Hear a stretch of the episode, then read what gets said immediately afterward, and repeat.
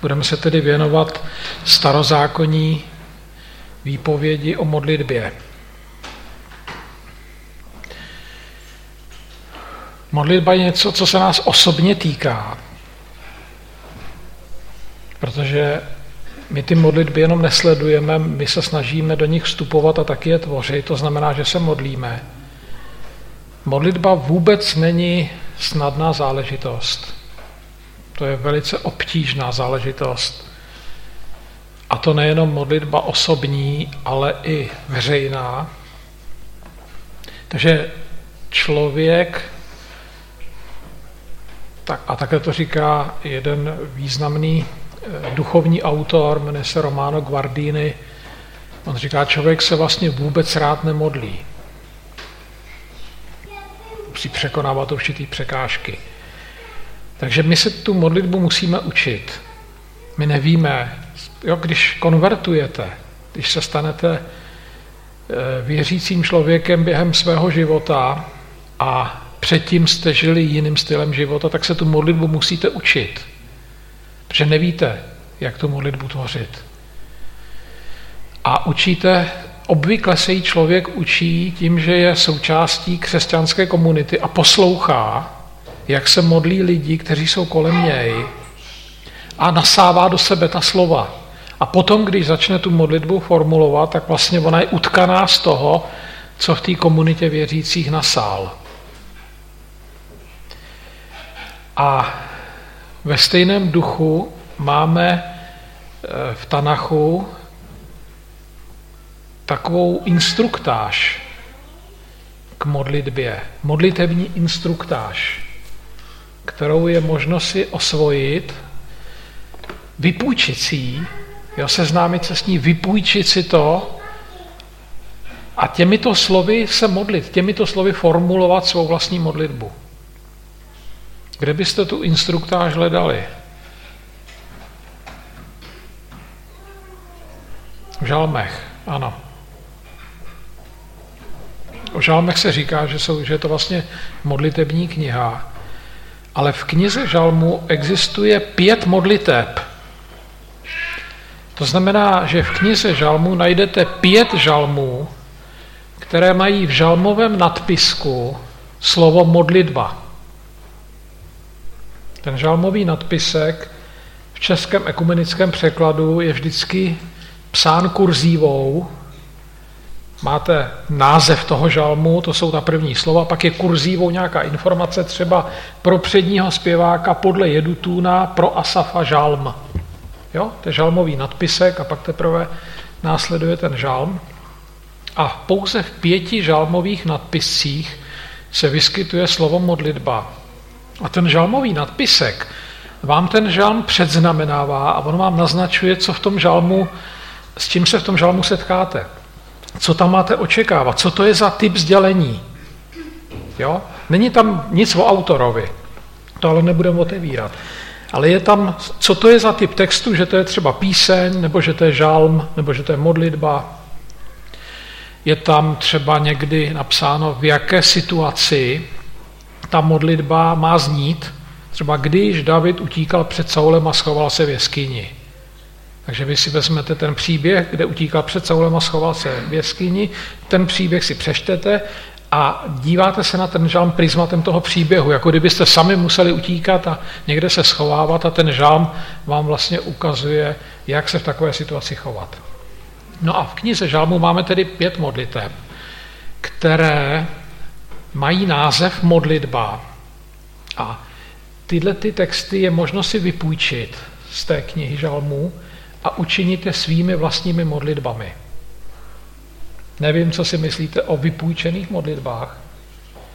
Proto jsem začal, že vlastně všechny naše modlitby jsou vypůjčené, protože jsou utkány z toho, co jsme slyšeli kdy.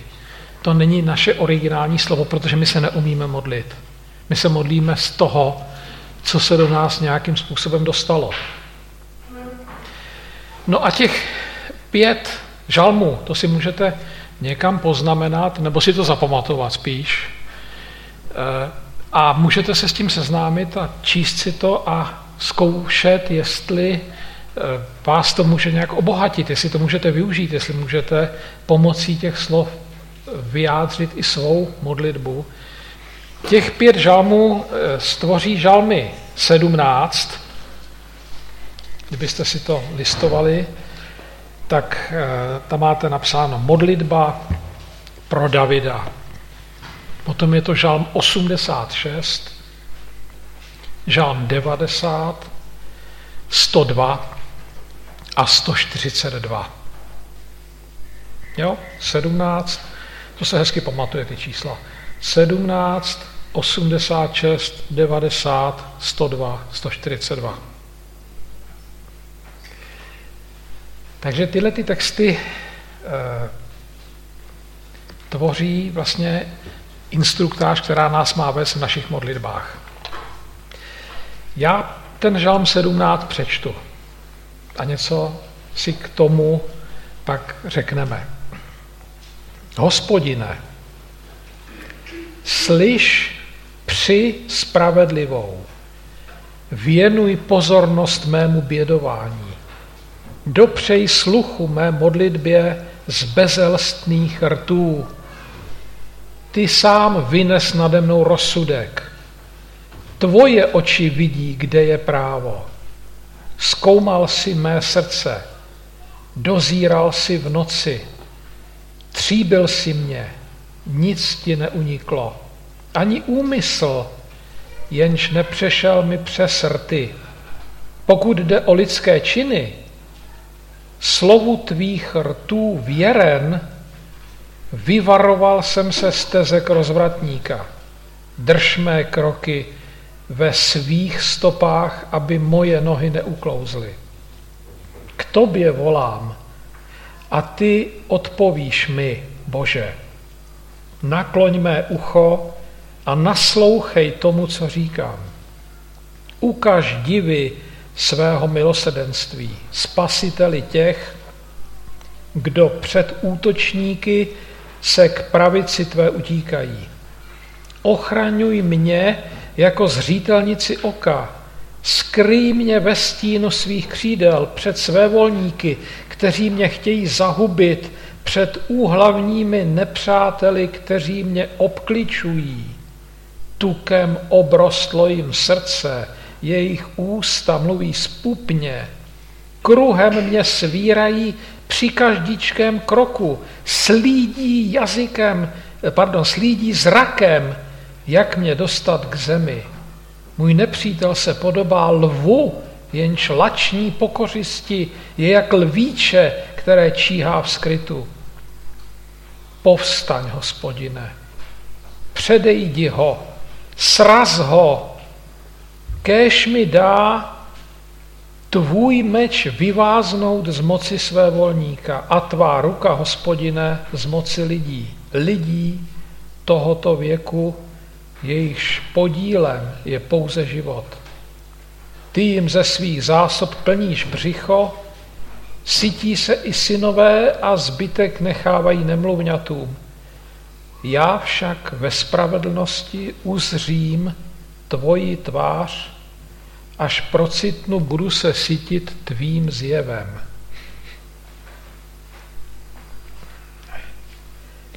Tak na první poslech je to modlitba. Co tvoří modlitbu modlitbou? No když je to řeč, která je adresována Pánu Bohu, když ho oslovujete. Mluvíte ve druhé osobě jednotného čísla a oslovujete ho. To je modlitba. Modlitba, prosím vás, není žádný rozhovor.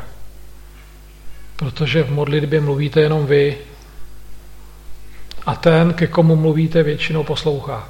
Jenom. Jo, takže modlitba je váš monolog.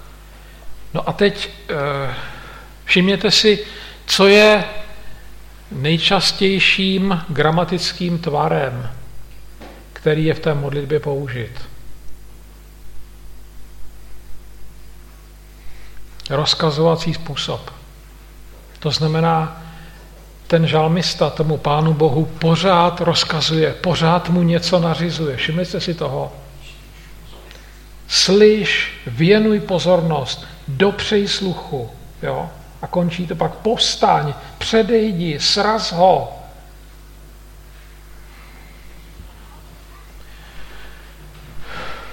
To vypovídá, co si o tom Pánu Bohu myslí. Ten Pán Bůh, on si o ně myslí to, že ten Pán Bůh je daleko, že ho vůbec nevnímá, jo? že prostě je mimo jeho rozlišovat, že, že ten žalmista stojí mimo hospodinovy rozlišovací schopnosti.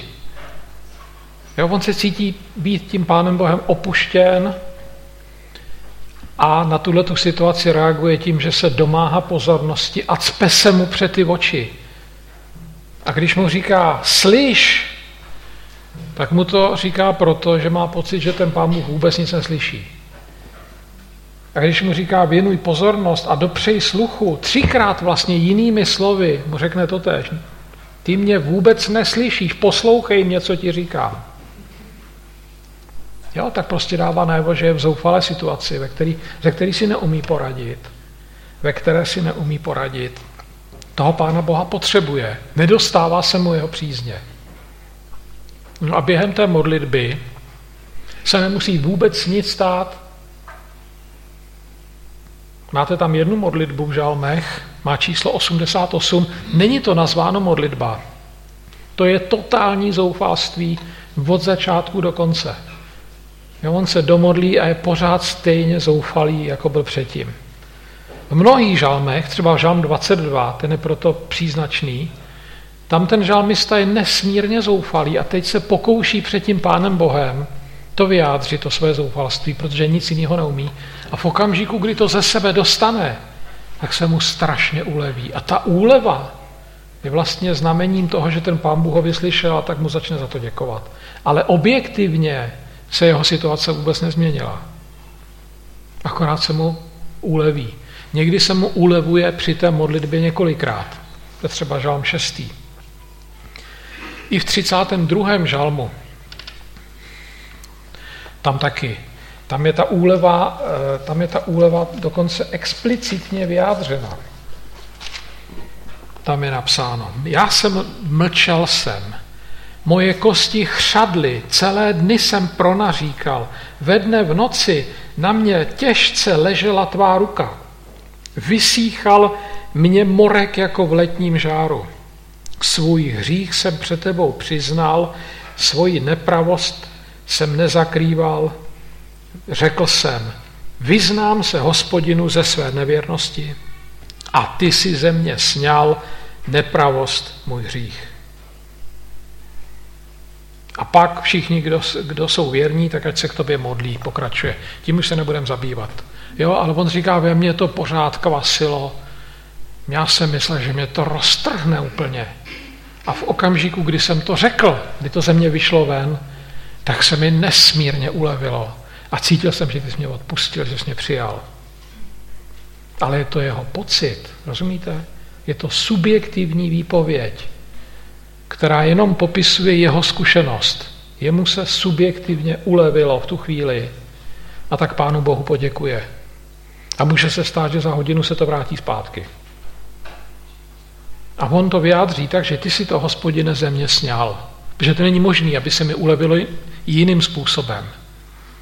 Takže jsme se dostali k tomu, že ty modlitby jsou subjektivní. A to, co se o Bohu z té modlitby dozvídáme, to je subjektivní. Ale přesto to má obrovský význam. Neboli my se modlíme, protože se musíme modlit. My to musíme ze sebe dostat, když je nám těžko. Největší problém, který ty žalmisté řeší, a v tom žalmu 17 to je také, jsou lidi kolem něj. Jo, to je v každém žalmu tohle to najdete. Tady, tady o, něch, o těch lidech mluví velmi poeticky, jako o svévolnících, eh, kteří se podobají lvu, jen člační pokořistí, jako lvíče, jen šíhá v skrytu. Jo, to jsou lidi, kteří ho chtějí, to jsou predátoři, který okolo něj kroužejí, čekají, až bude nejslabší, aby na něj zautočili a totálně ho zničili.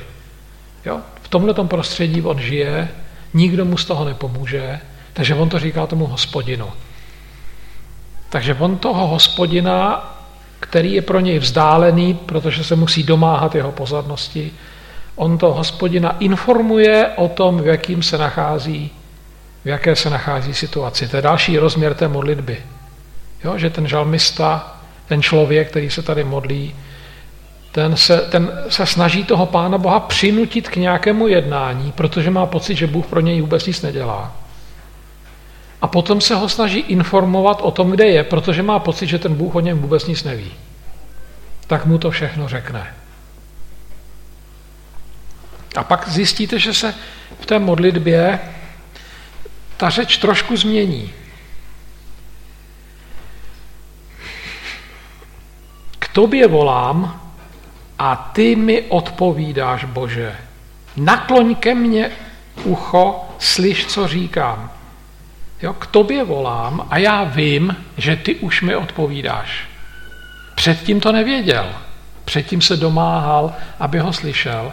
Teď má pocit, v tom šestém verši, že mu ten pán Bůh odpovídá, ale v zapětí, v další větě, ten pocit v zapětí ho to zase přejde a má úplně jiný pocit, protože na něj začne mluvit opět rozkazovacím způsobem. Nakloň ke mně ucho, slyš, co říkám, ukaž divy svého milosedenství. Takže v té modlitbě se ten člověk mění.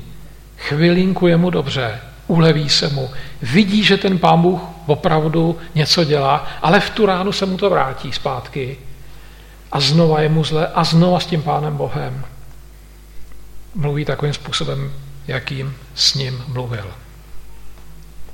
Jo? Žalmista, když mluví s pánem Bohem, tak s ním nemluví slušně, nebere si servítky, Řekne mu to přesně tak, jak to cítí. Vůbec se neptá na to, jestli je slušné Pánu Bohu nařizovat. Co má co člověk nařizovat Pánu Bohu, jak má jednat. Že tohle tu otázku on si vůbec neklade, toho nezajímá.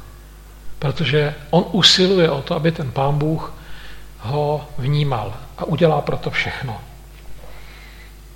Když řekne ve větě, ve druhé větě, ty sám vynes nade mnou rozsudek, tvoje oči vidí, kde je právo, tak to znamená, já už nechci poslouchat, co si o mě myslejí lidi, co o mě lidi soudějí. Mě nezajímají jejich soudy. Mě zajímá, co říkáš ty, ozvi se, řekni, jak to je. Nenech, aby ty soudy vynášely lidé. Ochraň mě před těma lidma, kteří mě ubližují.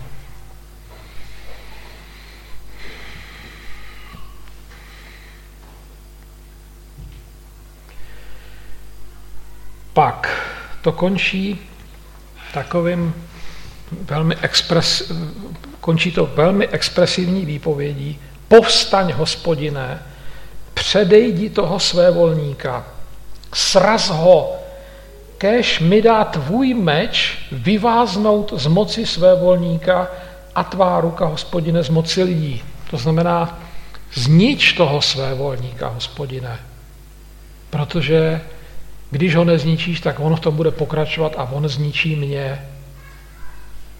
Jo? Povstaň a znič ho, abys mě zachránil. Může se takhle modlit člověk?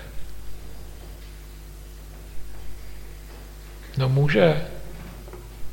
Možná musí.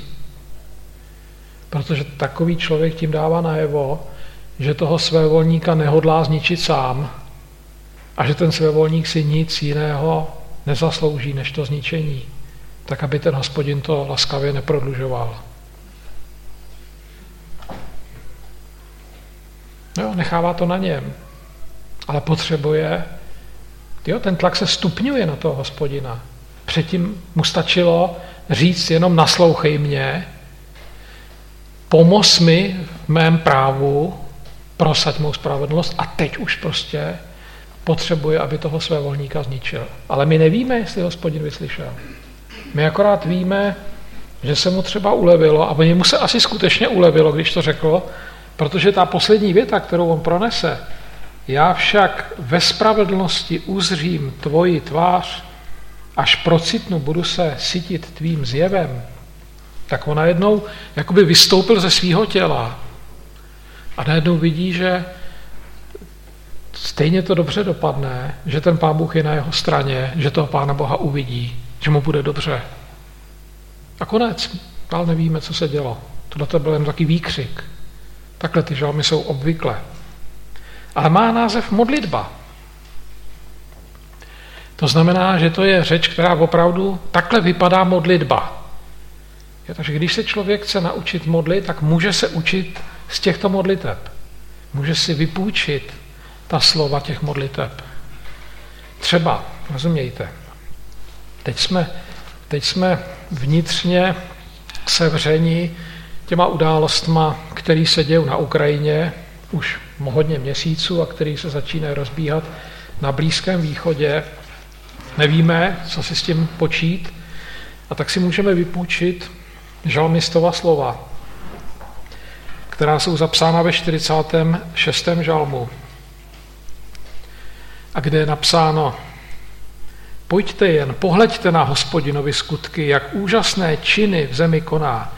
Činí přítrž válkám až do končin země. Tříští luky, láme kopí, spaluje v ohni válečné vozy. Dost už, uznejte, že já jsem Bůh, budu vyvyšován mezi pronárody, vyvyšován v zemi.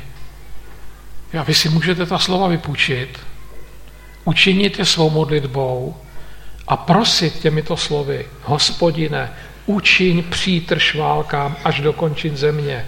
Hospodine, který tříští šluky, nebo hospodine, roztříští luky, rozlámej kopí, spaluj v ohni válečné vozy.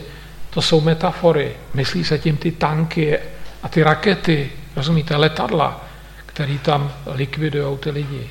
Rozlámej to, hospodine, znič to, promluv, vyjádři se, a tady je ten hospodinův výrok v tom žalmu. Dost už, uznejte, že já jsem Bůh. Jo? Ozvi se, to, takhle to dál nejde. Takhle nás tak kniha žalmu může učit modlit se, dodávat nám materiál, který můžeme použít v té modlitbě, když už jsme zoufalí. Jo? Neboli můžeme si ta slova vypůjčit. Nevypovídá to nic o chudob, chudobě našeho rozumu, Jo? Že bychom nebyli schopni vytvořit nějakou, vymáčknout ze sebe nějakou modlitbu, která by toho Pána Boha mohla ovlivnit. To o tom vůbec nevypovídá.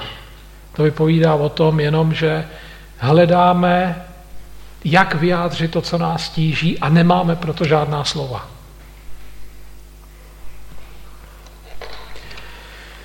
Ta druhá modlitba je v Žalmu 86, my si asi nebudeme číst všechny, jenom si přečteme eh, ty, které jsou kratší. Modlitba pro Davida. Hospodine, nakloň ucho, odpověz mi, jsem tak ponížený, zubožený, ochraňuj mě, jsem ti věrný, zachraň můj Bože svého služebníka, který v tebe doufá. Smiluj se nade mnou, panovníku. Po celé dny k tobě volám. Vlej do duše svého služebníka radost. K tobě, panovníku, pozvedám svou duši. Neboť ty jsi, panovníku, dobrý a nabízíš odpuštění ke všem, kdo tě volají, si nejvýš milosrdný. Dopři, hospodine, mé modlitbě sluchu. Věnuj pozornost mým prozbám. V den svého soužení volám k tobě a ty mi odpovíš. A začalo to větou, nakloň ucho a odpověz mi. A teď se dostal do věty, já volám a ty mi odpovíš. Jo, rozkazovací způsob se změnil v oznamovací. To znamená, on už ví, že se dovolal, že ten pán Bůh mu odpoví. To znamená, jemu se během té modlitby ulevilo, s ním se něco děje. Ta modlitba s ním něco dělá. On se v té modlitbě někam posouvá. On se mění. Rozumíte? Proto se musíme modlit, protože to je prostředek, kterým se měníme před tím Pánem Bohem, aniž to dokážeme si uvědomovat. A na tom žalmistovi to je nádherně vidět. A zase tam máte pořád ty rozkazovací způsoby, které naznačují, já jsem opuštěný, nikdo se mě nezastane. Ani ty, udělej to ty, který jediný to můžeš, a ty to udělat chceš, protože ty seš milosrdný. A milosrdný znamená soucitný a empatický. Ty mi rozumíš. A proč to teda neuděláš? Potřebuje toho Pána Boha. Potřebuje ho k tomu, aby vůbec přežil. Jo, ta modlitba to není retorické cvičení, ale to je existenciální nutnost. Teď on mu ještě radí, co ten pán Bůh přesně má udělat, jak mu má pomoct. Vlej do duše svého služebníka radost, teď k tobě pozvedám svou duši. Pokračuje to dál. Panovníku, není ti rovného mezi bohy a tvým činům se nic nevyrovná. Všechny národy, tvoje dílo, se ti přijdou klanět, panovníku, budou oslavovat tvoje jméno, protože jsi veliký a konáš divy. Jedině ty jsi Bůh, hospodine, ukaž mi svou cestu a budu žít podle tvé pravdy. Soustřeď mou mysl na bázeň tvého jména. Celým srdcem, panovníku, Bože můj, ti budu vzdávat chválu. Tvoje jméno budu věčně oslavovat. Vždyť tvé velké milosedenství je se mnou. Z nejhlubšího podsvětí si vytrhl mou duši. Někdy to ten žalmista udělá tak, že cítí, že mu ten pán Bůh pomohl a tak mu za to něco slíbí. Jo, ty jsi mě vytrhl, tady zrovna na tento případ, ty jsi mě vytrhl a proto ti budu celým srdcem vzdávat chválu a tvoje jméno budu vděčně oslavovat. Tak je to pro mě silné a důležité. Ale někdy to udělá v obráceně. Někdy, aby ho přiměl do toho jeho života vstoupit, tak mu řekne, co udělá, až ten hospodin mu pomůže. Jinak by to neudělal. A končí to slovy Bože. Povstávají proti mě opovážlivci. O život mi ukládá smečka ukrutníků a na tebe se neohlíží. Ty však, panovníku, si Bůh slitovný a milostivý, schovývavý, nejvýš milosrdný a věrný. Schlédni na mě, smiluj se nade mnou, dej svou sílu svému služebníku a vítězství synu své služebnice. Ukaž na mě dobré znamení, ať to vidí, kdo mě mají v nenávisti a budou zahambeni, že ty, hospodine, si moje pomoc a moje potěšení. Tak tady vidíte, že se ta situace toho žalmisty zpočátku změnila, takže se mu ulevilo. A on Pánu Bohu říká, jak bude chtít dál žít. A najednou se to zase vrátilo zpátky a znova na toho Pána Boha útočí, znova mu nařizuje, co má dělat, znova je tomu žalmistovi špatně. A chce, aby ten Pán Bůh se projevil právě před těma lidma, kteří ho obtěžují a ohrožují. Jo, aby viděli, že má hospodina na své straně. A žádná odpověď, ale tam není z té boží strany. Je to všechno pořád na rovině toho jeho vnitřního zápasu.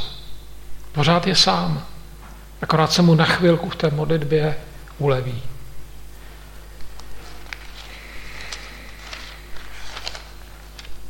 Pak máte modlitbu Mojžíše,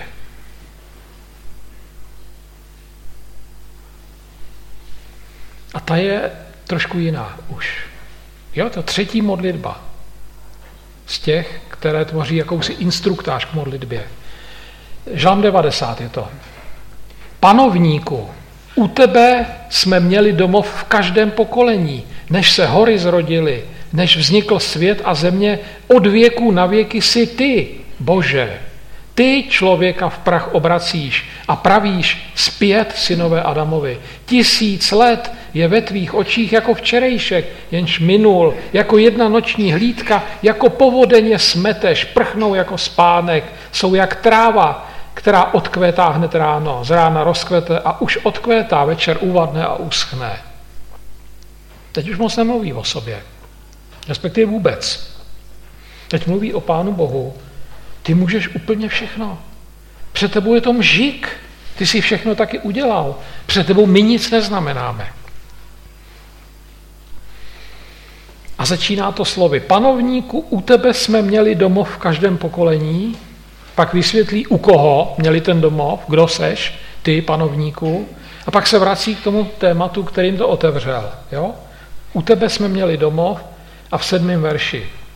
Pro tvůj hněv spějeme ke konci, zděšení tvým rozhořčením. Před sebe si kladeš naše nepravosti, do světla své tváře naše tajné hříchy. Pro tvou prchlivost naše dny pomíjejí a jako vzdech doznívají naše léta. Počet našich let je 70 roků, jsme-li při síle pak 80 a mohou se pišnit leda trápením a ničemnostmi. Kvapem plynou a v letu odcházíme. Kdo zná sílu tvého hněvu? Tvou prchlivost, jak by se tě nebál? Nauč nás počítat naše dny, ať získáme moudrost srdce. Co se tady změnilo na té modlitbě? Všimli jste si toho? Dvě věci se tam změnily. Nemluví sám za sebe, mluví za svou komunitu, za lidi. Mluví v množném čísle. My před tebou si kladeš ne mé, ale naše nepravosti. Jak se říká takové modlitbě? Buď to si říkáme přímluva, přímluvná modlitba, nebo zástupná modlitba. Přímluvná, ano. On mluví, za, modlí se, on vlastně předkládá, on ustupuje ze scény a předkládá tomu Pánu Bohu stav svého vlastního lidu. A ta druhá věc, která se změnila, je ten Bůh. Jak ten Bůh teď vypadá ve slovech toho žalmisty? Zděšení tvým rozhořčením. Před sebe si kladeš naše nepravosti. Pro tvou prchlivost. Kdo zná sílu tvého hněvu a tvou prchlivost, jak by se tě nebál? To znamená, teď už ten Bůh tu komunitu ohrožuje. Teď tím nepřítelem nejsou ty lidi okolo, ale sám Bůh. Jo? My máme, eh, my jsme udělali nějaké nepravosti, ty si je kladeš před sebe. My jsme zděšeni tím rozhořčením, které jsme v tobě vyvolali svými nepravostmi. Víme, že naše léta pominou, že jsme úplně, že jsme úplně v háji. Bojíme se tě. Když známe sílu tvého hněvu, tak my se tě bojíme, hospodine, protože víme, že nám před tebou jde o život. Takže tohle tomu říká. My z tebe máme strach. A ten strach roste z toho, co vědí o sobě, čeho se dopustili vůči Bohu a z toho, co vědí o božím hněvu. To není intelektuální strach, který by se naučili nějak, protože by si to vyčetli v nějaké příručce. To je strach, který vychází z nějaké zkušenosti, kterou ten boží lid má. Třeba z té zkušenosti, kterou ten boží lid zažil, když babylonská armáda obsadila Jeruzalém roku 586, rozbořila to tam, docházelo tam dokonce ke kanibalismu, to asi víte, tohle tu věc, že jo. Rozbořili chrám, lidi povraždili a ty, které nepovraždili, odvedli do exilu. A oni to interpretují, ti lidé, kteří to přežili, že to byl výraz hospodinova hněvu za ty nepravosti, kterých jsme se dopustili. Takže když tuhle tu zkušenost ta komunita má, tak se ho bojí, toho Pána Boha, protože ví, že si to nenechá líbit. A tahle, ten, tahle ta modlitba tu zkušenost e, obsahuje. Ale pokračuje to dál. Vrať se, hospodine. Ještě dlouho se chceš hněvat? Měj se svými služebníky soucit. Nasyť nás svým milosedenstvím hned ráno a po všechny své dny se budeme radovat a plesat. Tolik radosti nám dopřej, kolik bylo dnů, v nich si nás pokořoval a let, v nich se nám vedlo zlé. Nechť se na tvých služebnících ukáže tvé dílo a tvá důstojnost na jejich synech. vlídnost panovníka Boha našeho buď s námi. Upevni nám dílo našich rukou, dílo našich rukou učiň pevným. Ale si všimněte toho přechodu, který tam je. Když někdo zná sílu tvého hněvu, nebo ten, kdo zná sílu tvého hněvu, kdo by, jak pak by se tě nebál? Jo? Neboli my se tě bojíme, protože známe sílu tvého hněvu a v zapětí mu řeknou, vrať se, hospodine, jak se chceš dlouho hněvat. Takže oni se ho bojejí, ale chtějí, aby se k ním vrátil. A to je nelogický. Když se někoho bojíte, tak chcete před ním zdrhnout, anebo nechcete, aby se k vám přibližoval.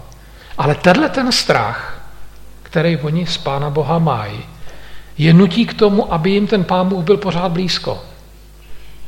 Vidíte, že to je úplně jiný strach, než máme pod tím slovem strach my zafixováno. Jo, když vy se něčeho bojíte, tak přece nebudete žádat, aby to, čeho se bojíte, bylo pořád ve vaší blízkosti. A ten žalmista toho Pána Boha k tomuhle tomu vybízí.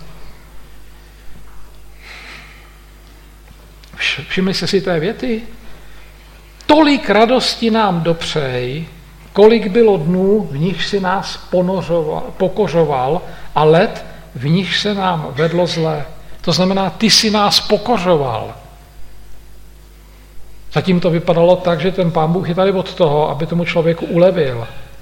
A teď ten žalmista říká, že ten pán Bůh člověka taky pokořuje. Tohle všechno se v té modlitbě může ozvat. Poslední modlitbu, kterou si přečteme, je ta v tom žalmu 142, protože v tom 102. žalmu to je hodně dlouhá. 142. Volám k hospodinu, úpím. Volám k hospodinu, prosím, před ním vylévám své lkání, o svém soužení mu vypovídám. Jsem na duchu skleslý, ale ty znáš mou stezku, na cestě, po které kráčím, mi nastražili osidlo. Pohleď napravo a uvidíš. Není tu nikoho, kdo by se ke mně znal. Nemám kam utéci. Není nikdo, kdo by měl o mě péči. Úpím k tobě, hospodine. Pravím, ty jsi moje útočiště. Ty jsi můj podíl zemi živých. Věnuj pozornost mému bědování. Jsem zcela vyčerpán. Vysvoboď mě od pronásledovatelů. Jsou zdatnější než já vyveď mě ze žaláře, abych vzdával chválu tvému jménu. Obstoupí mě spravedlivý a ty se mě zastaneš. Kde začala modlitba? V jakém úseku toho žalmu začala modlitba? Všimli jste si toho? Celé se to jmenuje modlitba. Ale ve skutečnosti ta modlitba nezačíná na začátku. No začala přece v tom čtvrtém verši. Jsem na duchu skleslý, ale ty znáš mou stezku. A pak už to modlitba až do konce. A co to bylo to, co říkal předtím? Volám k hospodinu, úpím, volám k hospodinu, prosím, před ním vylevám své lkání, o svém soužení mu vypovídám. Co to bylo za řeč? To není modlitba tohle. To je nějaká spověď. Mluví o sobě, ale nemluví s Bohem nebo k Bohu. Kdyby to znělo jako modlitba? Volám k tobě, hospodine, úpím, volám k tobě, hospodine, prosím, před tebou vylevám své lkání, o svém soužení tobě vypovídám. Tehdy by to znělo jako modlitba. A takhle vy můžete s těma žalmama pracovat. Tam, kde ten žalmista nemluví přímo k Bohu a vypovídá buď to o Bohu nebo o sobě, tak vy můžete tu řeč použít a reformulovat ji jako modlitbu. To všechno máte k dispozici v těchto textech. Ta situace se nemění. Je mu zle, je mu hodně zle, neví, jak z toho, neumí si s tím poradit, řekne to a nic se neděje. Jo, jako by mluvil do prázdna. Ale přesto se něco děje vevnitř. Objektivně se neděje nic, ale vevnitř se něco stalo. Protože ta poslední věta naznačuje, jako by se na tu situaci začal dívat jinak. Jako by se promodlil k tomu, že to teď vidí jinak, než to předtím viděl. Najednou vidí, obstoupí mě spravedlivý a ty se mě zastaneš. A proto nemá ale žádný argument. Jenom jakoby vystoupil z té situace toho trpícího, vydechl, ulevilo se mu a ví, že to všechno bude jinak, než to je. Tam spoustu informací, které k modlitbě jsou, jsou vám nabídnuty, nebo nám všem jsou nabídnuty, abychom se z nich učili, abychom je, a ten text nám umožňuje, abychom s tím žalmistou společně vyslovovali. Ten žalmista je jakoby náš duchovní průvodce, který nás vede a učí nás to, pomáhá nám, dopředu to formuluje za nás. Proto to v tom textu máme. My to v tom textu nemáme proto, abychom poslouchali cizí modlitbu. Protože ta modlitba není určena pro nás. Modlitba je vždycky určena jenom pro hospodina.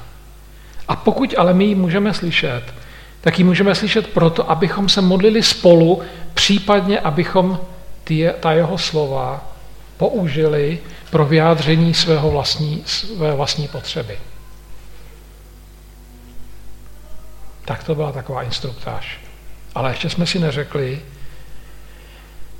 jak se ten výraz, co ten výraz modlit, který e, překládáme do češtiny slovem modlitba, co ten výraz znamená. Hebrejsky se to řekne tefíla. A v základu tohoto podstatného jména je sloveso, jehož tam je jenom část, říká se mu onomatopoické sloveso, obsahuje jenom dvě hlásky pl a ty dvě hlásky představují citoslovce pádu. Jo? P, P, P. Rozumíte? Oni zvukem vyjádřej, písmenama vyjádřej tenhle ten zvuk. P je padat. A tefíla je teda nějaká řeč, která je v hebrejštině odvozena od slovesa padat. To je strašně zajímavý. Je to vlastně řeč, která do člověka spadla. Zatímco nám se zdá, že je to naše řeč, kterou jsme ze sebe vytlačili, tak ono ve skutečnosti modlitba není vůbec naše řeč.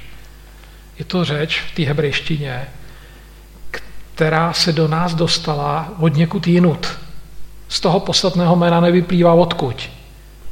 Ale ten žalmista ví, že to je od hospodina.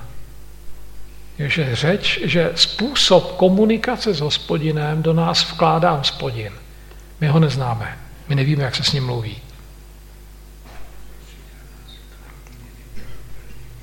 No to je ono, přesně tak. Apoštol Pavel, velmi dobrý znalec Tanachu, tuhle tu myšlenku, kterou jsem se pokoušel vám přes tu hebrejštinu zprostředkovat, vyjádří v listu Římanům v osmé kapitole. To je formulace geniální úplně, která přesně vystihuje, oč v modlitbě jde. Osmá kapitola listu Římanům, tak, tak, 26. verš. Tak také duch přichází na pomoc naší slabosti. Teď poslouchejte tu formulaci. Vždyť ani nevíme, jak a za co se modlit. A to říká věřícím lidem. My vůbec nevíme, jak se modlit a za co se modlit. Ale sám duch se za nás přimlouvá nevyslovitelným lkáním. Ten, který zkoumá srdce více umyslem ducha, neboť duch se přimlouvá za svaté podle boží vůle. Takže to je vlastně řeč, kterou člověku vyvolává Bůh, takhle to ale apoštol Pavel neříká. To je řeč přímo hospodinova. Duch se za nás přimlouvá, protože my nic neumíme. To je jeho řeč. Aby ta řeč měla nějaký význam, tak musí být jeho. A poštol Pavel, i když jeho slova máte v části Bible, která se jmenuje Nový zákon, tak apoštol Pavel je starozákonní postava. Jo, on pochází z židovské komunity, jeho Bible byl Tanach. To jsme si říkali včera, co to znamená. A on vykládá, jenom nedělá nic jiného, než vykládá Tanach. A co ho odlišuje od ostatních starozákonních postav je jenom jedna jediná věc. On má zkušenost, on má živou osobní zkušenost s Mesiášem. Jemu se zjevil Mesiáš. To úplně přeprogramovalo mozek. Ale pořád je to starozákonní postava. Ježíš je taky starozákonní postava. Ježíšovou Biblii je taky Tanach. Taky ho vykládá, taky podle něj žije. Tak proto se omlouvám teda, měla to být starý zákon aktuálně, že já lezu do novýho, kam bych vůbec neměl, vzhledem k tomu tématu, tak já vám říkám, že i když tam lezu, tak tam lezu proto, protože jsou to starozákonní postavy. Jinak bych si to nedovolil samozřejmě. A teď máte jiný příběh. My jsme se, my jsme se dopoledne, jestli si vzpomínáte, tak jsme se společně modlili modlitbu, která se říká modlitba páně. Jo? Kterou všichni umíme. A ta modlitba, kterou my nazýváme modlitbou páně, ta má strašně zvláštní eh, okolnosti vzniku. To, co teď budu číst, pochází z 11. kapitoly Lukášova Evangelia. Před tou modlitbou páně, která je tady v takové velmi uh, úsporné verzi, omezené, zkrácené verzi u Lukášovi, tak před tou modlitbou páně je uvedeno, proč ta modlitba zazněla. A to je strašně zajímavý. Jednou se Ježíš na nějakém místě modlil. Když přestal, řekl mu jeden z jeho učedníků, pane, nauč nás modlit se, jako tomu učil své učedníky i Jan. A on jim odpověděl a řekl, když se modlíte, říkejte, dvojtečka, a teď jim nadiktoval, co mají říkat. A tam je spoustu zajímavých detailů. Ježíš se modlí. V Ježíši přichází Bůh a on se modlí. Proč se modlí? Když on má všechno k dispozici. Já a otec jsme jedno. Že jo? A on se modlí celou noc třeba. Odchází od lidí, aby se mohl modlit. On tou modlitbou žije. To je první věc, která je tam překvapivá. Ten, o kterém bychom řekli, že by vůbec modlit se nepotřeboval, protože má tak intenzivní spojení s otcem, v něm je ten otec, tak on se modlí mnohem víc než všichni okolo něj. Druhá věc. Při té modlitbě zřejmě nebyl sám. Asi tam byli i ti jeho učedníci. To znamená, oni slyšeli, co se modlí. A ty jeho učedníci, to jsou dospělí chlapy, kteří pocházejí z věřícího prostředí a jsou zbožní. Od svého mládí chodí do synagogy, kde se modlí. A modlí se i v rodinách. To znamená, oni se umějí modlit. Oni se to už naučili. A jsou dospělí, rozumíte? A teď oni v jeho blízkosti znejistěj, protože to, co slyšej, jim zrelativizovalo jejich modlitby. Oni začali pochybovat o tom, jestli to, co oni dělají, jsou modlitby. Oni přestali věřit, že ta slova, která využívají, kterými mluví na Boha, jestli to vůbec je modlitba, ta jejich slova. Proto za tím Ježíšem přijdou a tím, že mu řeknou nauč nás to, tak mu řeknou, my to neumíme. My jsme zjistili u tvý modlitby, že my se modlit neumíme. Že to, co říkáme, nejsou modlitby. Ale my se strašně chceme modlit a chceme to umět. A my nemáme nikoho jiného, který by nás to naučil, než ty. Nauč nás to. To je strašně zajímavý.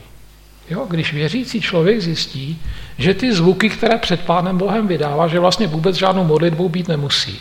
Že to může být jenom zvukový smog, který okolo sebe šířím i ve zbožném prostředí. To je bolestivý hodně. Tak, a Ježíš jako kdyby na to čekal úplně. Nic jim nerozmlouvá, tak okamžitě jim odpoví. A víte, jak jim odpověděl? On jim nadiktoval, co mají říkat, aby to byla modlitba. Tam je sloveso říkejte. Ne, něco v tom smyslu byste měli pronášet. Ne, on jim nadiktuje, tohle říkejte. Ne to, co říkáte vy. To, co vám teď říkám, to říkejte. On rozpojil, on eh, v jejich mysli rozpojil jednu věc. My, když se modlíme, tak máme automaticky za to, že to, co říkáme, je to, co od nás Bůh chce slyšet. Ti učeníci znejistili a on jim řekne, tohle od vás Bůh chce slyšet. Já vím, co Bůh od vás chce slyšet. Vy to nevíte. To vím já. A pokud chcete, aby vás Bůh slyšel, musíte říkat tohle. To je zkouška pokory, která je neuvěřitelně těžká. Co by to znamenalo, prosím vás? Kdybychom Pána Ježíše poslechli a zařídili se podle, těchto jeho, podle tohohle toho jeho výroku. Že se bude modlit jenom očenáš a nic jiného. Ti, kdo znejistili ve své modlitbě a nemají pocit, že když se modlí, že je Pán Bůh slyší, tak podle tohohle toho Ježíšova radikálního výroku by měli říkat jenom to, co jim Ježíš nařídil říkat. Tam je sloveso říkejte v rozkazovacím způsobu. A my se ho nemodlíme vůbec, ten očenáš. A v našem prostředí byly problémy, když se sbory měly začít očenáš modlit. Nejsme ji úplně někde mimo? Rozumíte? Až takhle se to může domyslet do tohohle kontextu. No a teď ta modlitba, kterou jim, na, kterou jim nařídil a nadiktoval, to je vlastně modlitba, kterou do nich vložil. Tadle má, tohle to z nás má znít. A my tím, když ji říkáme, tak vlastně dáváme najevo, že věříme, že mu věříme, že více modlitba a že se podřizujeme tomu, co on po nás chce. A že vlastně jeho slova necháme zaznívat našimi ústy. Ta modlitba je hodně silná. A teď, co se v té modlitbě říká? Ta modlitba má tři části. Ta první část mluví o Bohu, ta druhá část o nás a ta třetí znova o Bohu. Bůh je nazýván Otec. To znamená, my jsme vůči němu v pozici synu. Děti teda, jsme děti, které volají k otci. To druhé slovo, které tam je, je zájmeno my, vlastně přivlastňovací zájmeno, náš, že jo. Ne můj, ale náš. Já teda nevolám jako individuum, ale my voláme všichni. Já volám, když se modlím, tak vždycky volám jako součást komunity jeho lidu. To není můj otec, ale je to náš otec. Ale tam je nebezpečí, že když Pánu Bohu budeme přistupovat jako k otci, tak v nás to vyvolá pocit, že ten vztah může být takový familiární.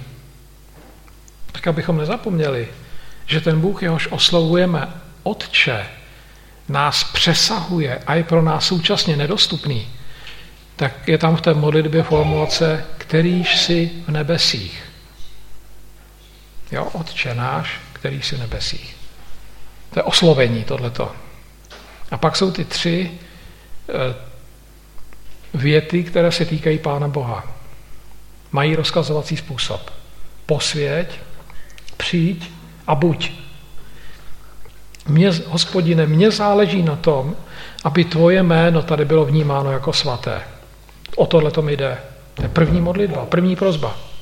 Ne, pomoz mi, protože je mi zle, ale buď posvěceno tvé jméno. Na tomhle to mi nejvíc záleží. Přijď tvé království, to je nesmírně srozumitelné, že jo. Chci, aby se ty tady už definitivně ujal vlády. Aby už to tady bylo jenom podle tvýho, ne podle své volníků, ne podle našeho, ne podle mého. Přijď tvé království. A pak je vlastně paralelní buď tvá vůle. Tou větou říkám, už nechci, aby tady platila moje vůle. Už nechci být své volník. Už se nechci rozhodovat podle své svobodné vůle. Už mi na mý svobodné vůli nezáleží. Už mi záleží jenom, aby platila tvoje vůle. Tohle to říkáte, když se modlíte, buď tvá vůle. Nechci se rozhodovat podle své svobodné vůle. Nemá pro mě žádný význam. Tohle říká Ježíš v Gecemanské zahradě. Já bych si strašně přál, aby mě ten kalich minul, ale ať se stane ne moje, ale tvoje vůle, tam řekne. Takže když příliš budete operovat svobodnou vůlí, tak vlastně jdete proti tomu záměru té modlitby. Tak vlastně si obhajujete svou své voli. A pak jsou tři, pak jsou tři části, které se věnují člověku. Chléb, tento chléb náš, dej nám, ne mě. To znamená, moje potřeby jsou stejné jako potřeby lidí, se kterými sdílím stejnou víru. A za, já ne, neprosím jenom za sebe, ale za všechny, kteří jsou mi drazí. Ten chleba, který my potřebujeme, víme, že pochází od tebe. Jo? Dávej nám ho pořád. Jsme si vědomi toho, že na tobě jsme závislí existenciálně. Přežijeme jenom tehdy, když nás budeš ty sytit. Jinak nepřežijeme. Odpust nám naše viny, jakož my jsme odpustili, je tam v tom řeckém textu minulý čas, to znamená, my už jsme to udělali vůči svým blížním a tak se domáháme toho, aby si nám ty viny odpustil. Tohle to od nás Bůh chce slyšet. Že stojíme o to, aby nám odpust, odpouštěl, tím mu dáváme najevo, že je co odpouštět. Že když si nebudete vědomi, že vám pán Bůh má co odpouštět, tak nemá smysl se ho dožadovat. Napřed si musíte být vědomi, že vám má co odpouštět, potom si musíte uvědomit, že vy sami jste už odpustili a teprve potom žádáte o odpuštění. Tam je napsáno, odpust nám naše viny, protože my jsme už odpustili. Takže napřed jsme odpustili a pak máme právo žádat. Nejde to obráceně. Nejde si to držet v sobě.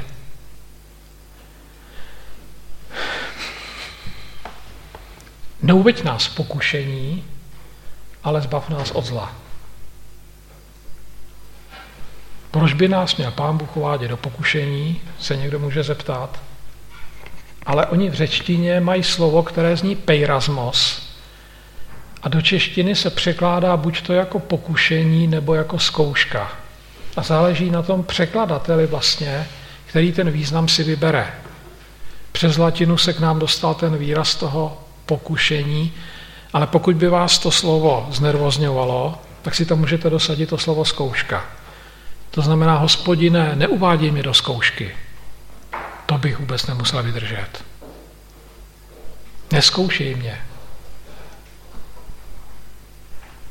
A ta věta, zbav nás od zla, ta je srozumitelná. Jo? Na zlo my sami nestačíme. A pak už je doxologie, tomu se říká doxologie, taková, takový chvalospěv, neboť to tvé je království, tvá je moc a tvá je sláva na věky. Amen znamená věřím. To je sloveso, které bychom mohli mohli bychom za jistých okolností přeložit jako věřím.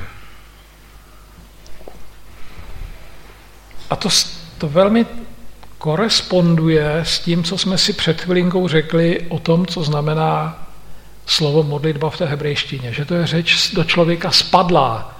A tady vlastně to vidíte. Ona do nás přes Ježíše spadla, aby v nás zněla. To znamená, z nás má znít to, co do nás od Pána Boha spadlo. A teď do nás spadla tato modlitba, která se říká očenáš a která má teda privilegované postavení mezi všema ostatníma modlitbama. Právě kvůli tomu slovesu říkejte, které má uvedeno jen ten Lukáš.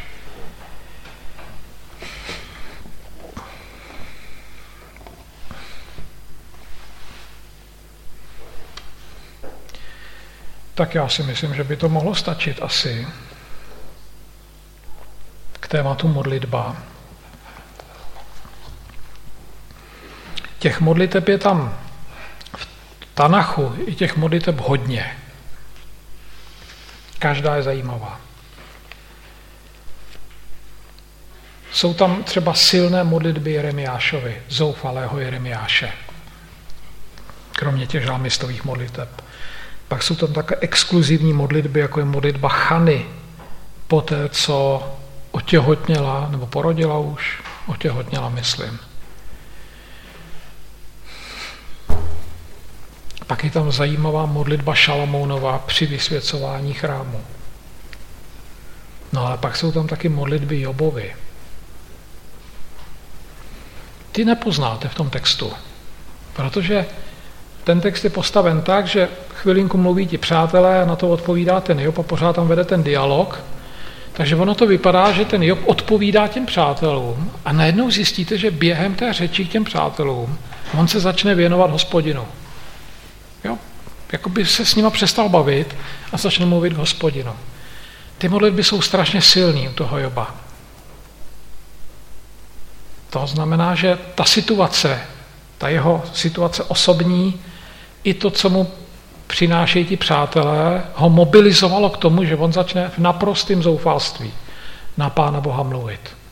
Jo, řekne mu třeba, proč si ze mě udělal uh, terč a střílíš do mě své šípy. Bylo by lepší, kdybych umřel. Proč mi tady nechává žít, když to je k ničemu? No a když to všechno skončí,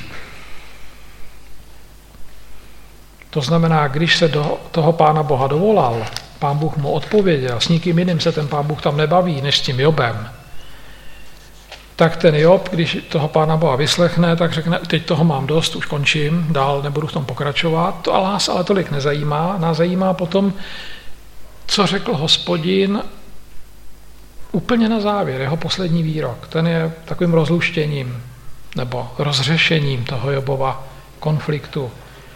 On se otočí k těm eh, přátelům a promluví na Elifaze Témanského. Jo? A já vám to tam, já vám to přeložím přímo z toho textu. Můžete to sledovat, je to ve 42. kapitole Jobovy knihy. A tam je v tom českém ekumenickém překladu něco trošku zastřeno.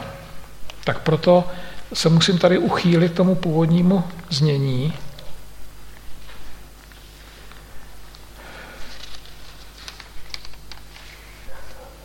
Promiňte, 42, že jo, je to.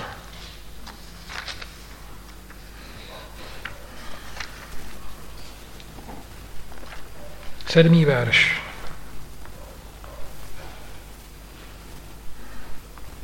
rozpálil se můj hněv v tobě a ve tvých dvou druzích přátelích, protože jste nemluvili ke mně to pravé, co služebník můj Job. A co tam máte v Bibli napsáno, jestli to čtete? Protože jste, jakou to máte předložku uvedenou? O mně. A ten původní text tam má ke mně, a to k se hebrejsky řekne L. A nemá to význam O, má to význam k. Tady se na chvilinku zastavíme. Jaký je rozdíl mezi řečí o Bohu a řečí k Bohu? Co je řeč k Bohu? To je modlitba. A co je řeč o Bohu? To je vyznání víry. Na čem Pánu Bohu záleží, když řekne, když teď mluví k tomu Elífazovi Témanskému? Na tom, jestli ty lidi, se, jestli ty lidi k němu mluvili. Oni mluvili jenom k Jobovi. Jediný, kdo tam mluvil k Bohu, byl ten Job. Ale na tom Pánu Bohu záleželo. To je první věc. A druhá věc je, protože jste ke mně nemluvili to pravé, jako služebník můj Job, nyní tedy vezměte si, a teď tam nadiktujete ta zvířata a jděte k mému služebníku Jobovi a obětujte zápalné oběti za sebe a Job, můj služebník, se bude za vás modlit. A pak tam máte napsáno něco jiného, ale tady asi skončíme zatím. To znamená, udělejte něco pro to, aby mě o vás něco řekl, jo, toho budu poslouchat. A pokud on se za vás bude modlit, tak neskončíte špatně. Pokud se za vás nebude modlit, tak končíte.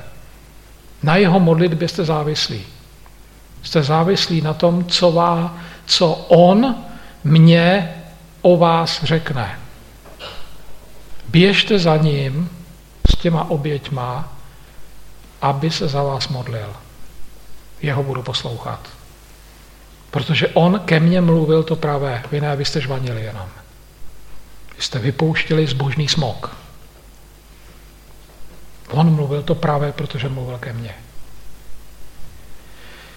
Tak to je další výpověď o modlitbě, protože tady se ukazuje, že můžou existovat lidi, jejichž modlitba může druhým zachránit život. A oni to vůbec nemusí vědět, ale ten Job to neví, to ví ten hospodin. Aby si ten Job nemyslel, že je spasitel, že jo? Není. Ten, kdo zachraňuje hospodin. Tak, to je všechno.